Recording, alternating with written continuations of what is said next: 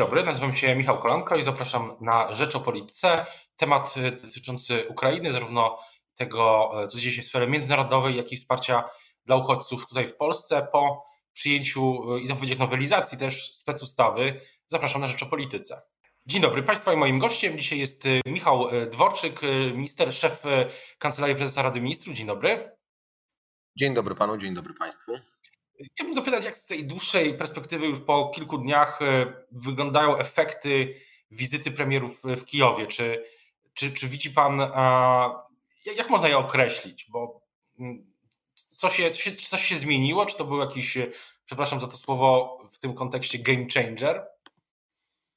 Nie wiem, czy można określić e, tę wizytę game changerem, natomiast bez wątpienia była to niezwykle ważna delegacja echa e, tych spotkań w Kijowie mm, słyszeliśmy e, na całym świecie.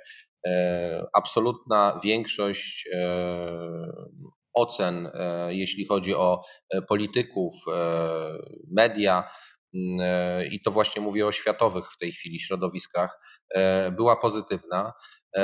No a sama wizyta była niezwykle symboliczna, bo oczywiście Ukrainie jest przede wszystkim e, potrzebne dzisiaj konkretne wsparcie i o tym też za sekundkę powiem, ale również e, potrzebne jest e, takie wsparcie symboliczne.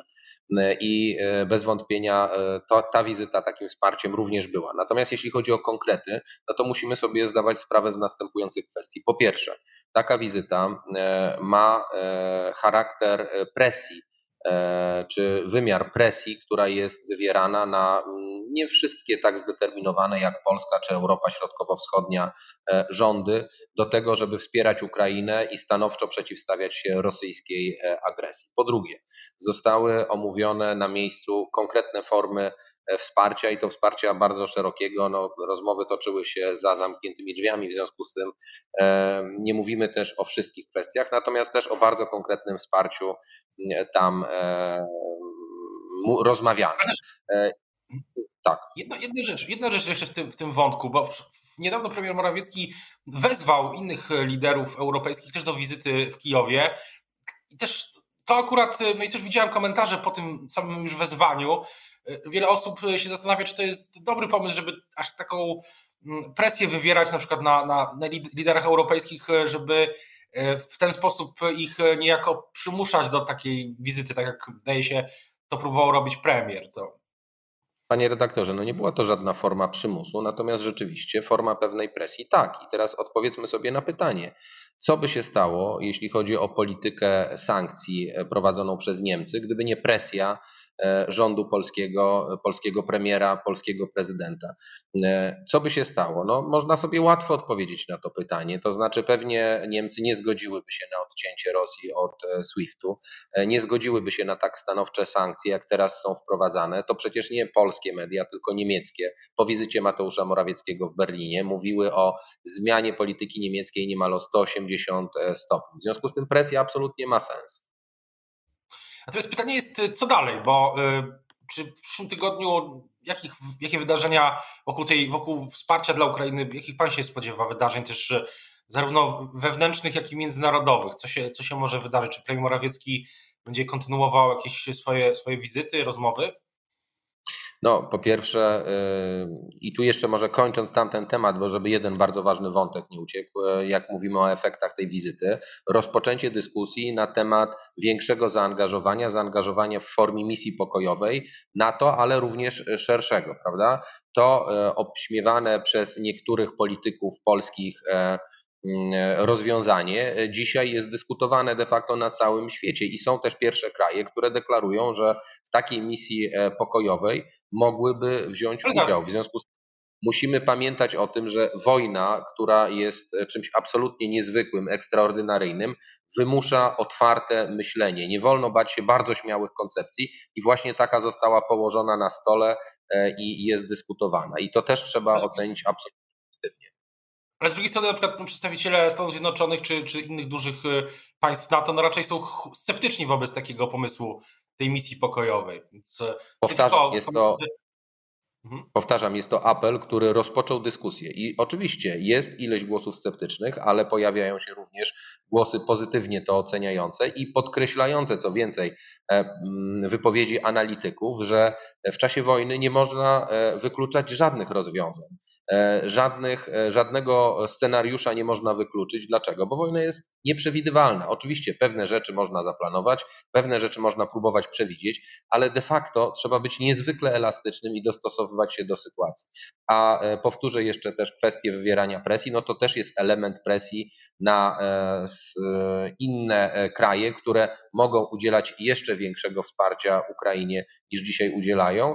No i mam nadzieję, że e, tak będzie się właśnie działo. Natomiast odpowiadając na pytanie dotyczące tych międzynarodowych zdarzeń, no to bez wątpienia mm, szczyt NATO w przyszłym tygodniu będzie niezwykle ważnym wydarzeniem. Bez wątpienia przyjazd do Europy prezydenta Stanów Zjednoczonych i planowane kolejne spotkanie liderów europejskich. To są wszystko E, zdarzenia i miejsca, w których e, będą się odbywały ważne e, dyskusje, które mogą mieć wpływ i mam nadzieję, że będą miały pozytywny wpływ na wzmocnienie wsparcia dla Ukrainy i kolejne twarde działania, dzięki którym Federacja Rosyjska będzie ponosiła konsekwencje swojej brutalnej napaści na Ukrainę. A co do spraw wewnętrznych, to pytanie jest takie, czy na przykład takie, zacznijmy jeszcze może takiej ogólnej kwestii, czy Pana doświadczenie, doświadczenie polityków rządu premiera Morawieckiego, samego oczywiście premiera też, Pana i wielu innych osób y, y, w KPRM i nie tylko oczywiście, czy, czy reakcja na kryzys uchodźczy, uchodźczy czy kryzys wojenny y, była inna przez to, że panowie państwo mieli przez dwa lata do czynienia, cały czas zresztą trwa oczywiście pandemia koronawirusa, czy pewne procedury, działania były już y, przećwiczone lub y, wykształcone i miały wpływ na to, co teraz się dzieje? Od jednego z kolegów z rządu usłyszałem takie e, sformułowanie, czy taką tezę, że gdyby nie pandemia koronawirusa, to byśmy sobie dzisiaj e, albo nie poradzili, albo dużo gorzej poradzili z napływem no, blisko dwóch milionów już e, uciekinierów przed rosyjskimi bombami, którzy z Ukrainy przyjechali e, do Polski. I myślę, że jest w tym wiele prawdy. To znaczy, pandemia pozwoliła nam przećwiczyć sytuacje kryzysowe, przećwiczyć działanie w warunkach E, działania nieszablonowe w warunkach właśnie głębokiego kryzysu i te doświadczenia dzisiaj są e, wykorzystywane. Oczywiście tutaj za każdym razem trzeba też powtarzać i dziękować zwykłym Polakom, którzy w sposób absolutnie gremialny E, zareagowali na dramat e, naszych e, przyjaciół z wschodniej granicy, zapraszając ich do swoich domów, angażując się jako wolontariusze, przekazując pieniądze i szereg no, niezbędnego asortymentu, który trafia na Ukrainę każdego dnia. Więc to trzeba oczywiście podkreślać, ale jednak szalenie ważne. Jedno słowo, tylko jedna z takich misji jest dzisiaj relacjonowana w Rzeczpospolitej właśnie E, misji na Ukrainę e, z udziałem e, relacja naszego szefa działu kraju, Tomasza redaktora Krzyżaka też można, można przeczytać o, niej. Natomiast pytanie jest o, o czy, na przykład, czy będzie Pana zdaniem potrzebna jakaś przebudowa samego rządu w ramach reakcji na ten kryzys, na przykład powołania, nie wiem, może, może powinien się sprawą Ukrainy zajmować wicepremier, osobny albo coś, coś, coś takiego. Czy takie rzeczy są dyskutowane?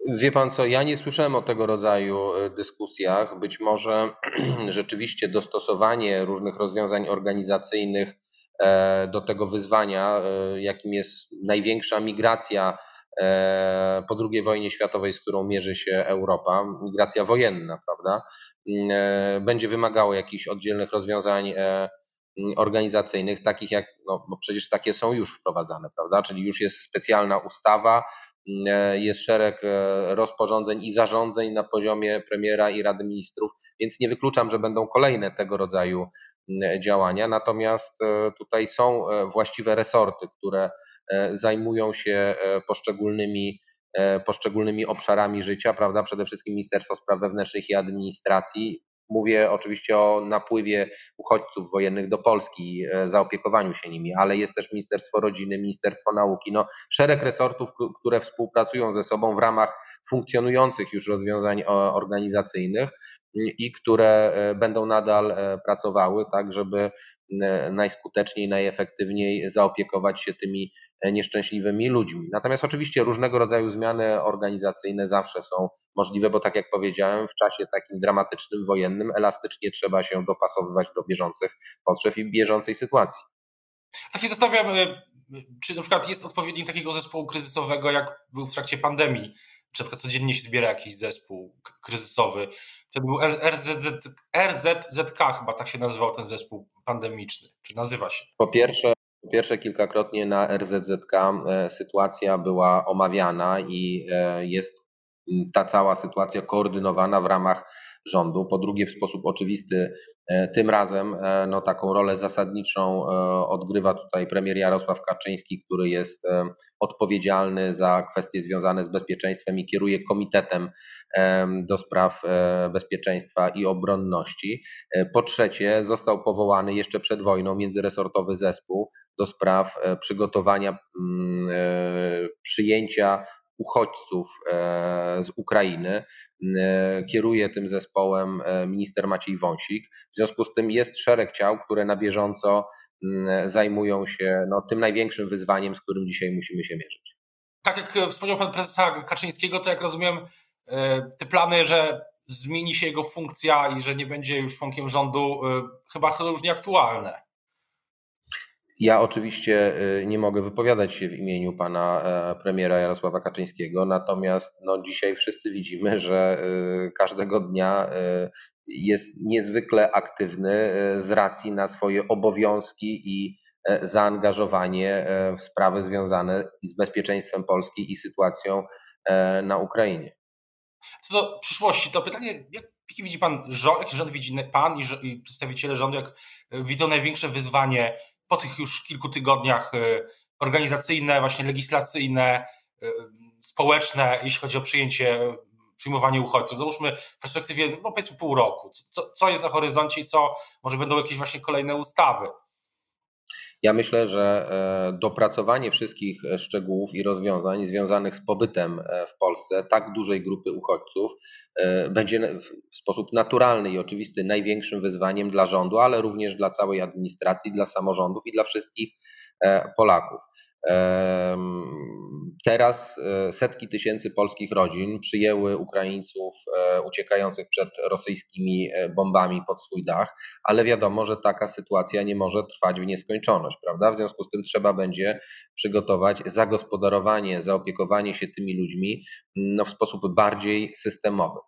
Po drugie, też e, dochodzą takie sygnały, mamy takie informacje, że dużo z tych osób, które przyjechało do Polski, chce podejmować pracę i to, jest bardzo to są bardzo pozytywne sygnały, bo z jednej strony to dla tych ludzi jest dobre, że nie siedzą i nie myślą tylko o tym, co się dzieje z ich e, najbliższymi, z ich domami, e, z ich miastami, które pozostawili na Ukrainie i, i, i które są dzisiaj zagrożone rosyjską agresją. W związku z tym mogą od tego oderwać się. Z drugiej strony, z punktu widzenia polskiej gospodarki, e, to też jest oczywiście e, pozytywne. Także oczywiście zgadzam się z Panem, że w ciągu najbliższych miesięcy największym wyzwaniem e, dla całego kraju będzie zorganizowanie funkcjonowania tej, tej milionowej rzeszy uciekinierów wojennych w Polsce, E, zaopiekowanie się nimi i też no, doprowadzenie do tego, żeby takie pojawiające się w sposób naturalny po kilku tygodniach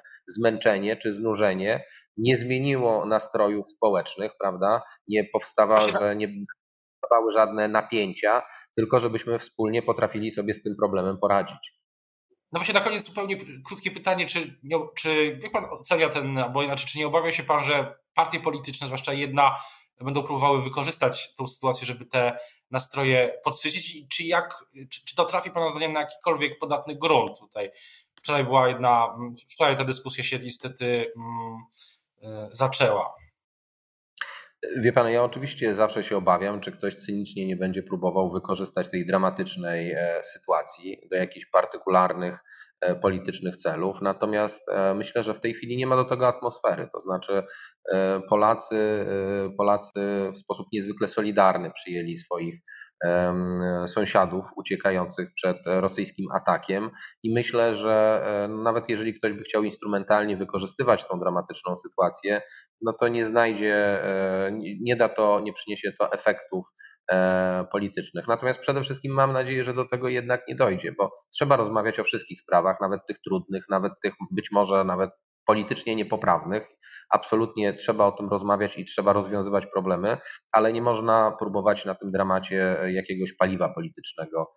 Tym, e, śledzimy, śledzimy, relacjonujemy konflikt w Ukrainie i rosyjską napaść na Ukrainę e, cały czas w Rzeczpospolitej. E, teraz bardzo dziękuję za rozmowę Państwa i moim gościem. Dzisiaj był Michał Dworczyk, szef KPRM. Dziękuję bardzo. Panu dziękuję Państwu.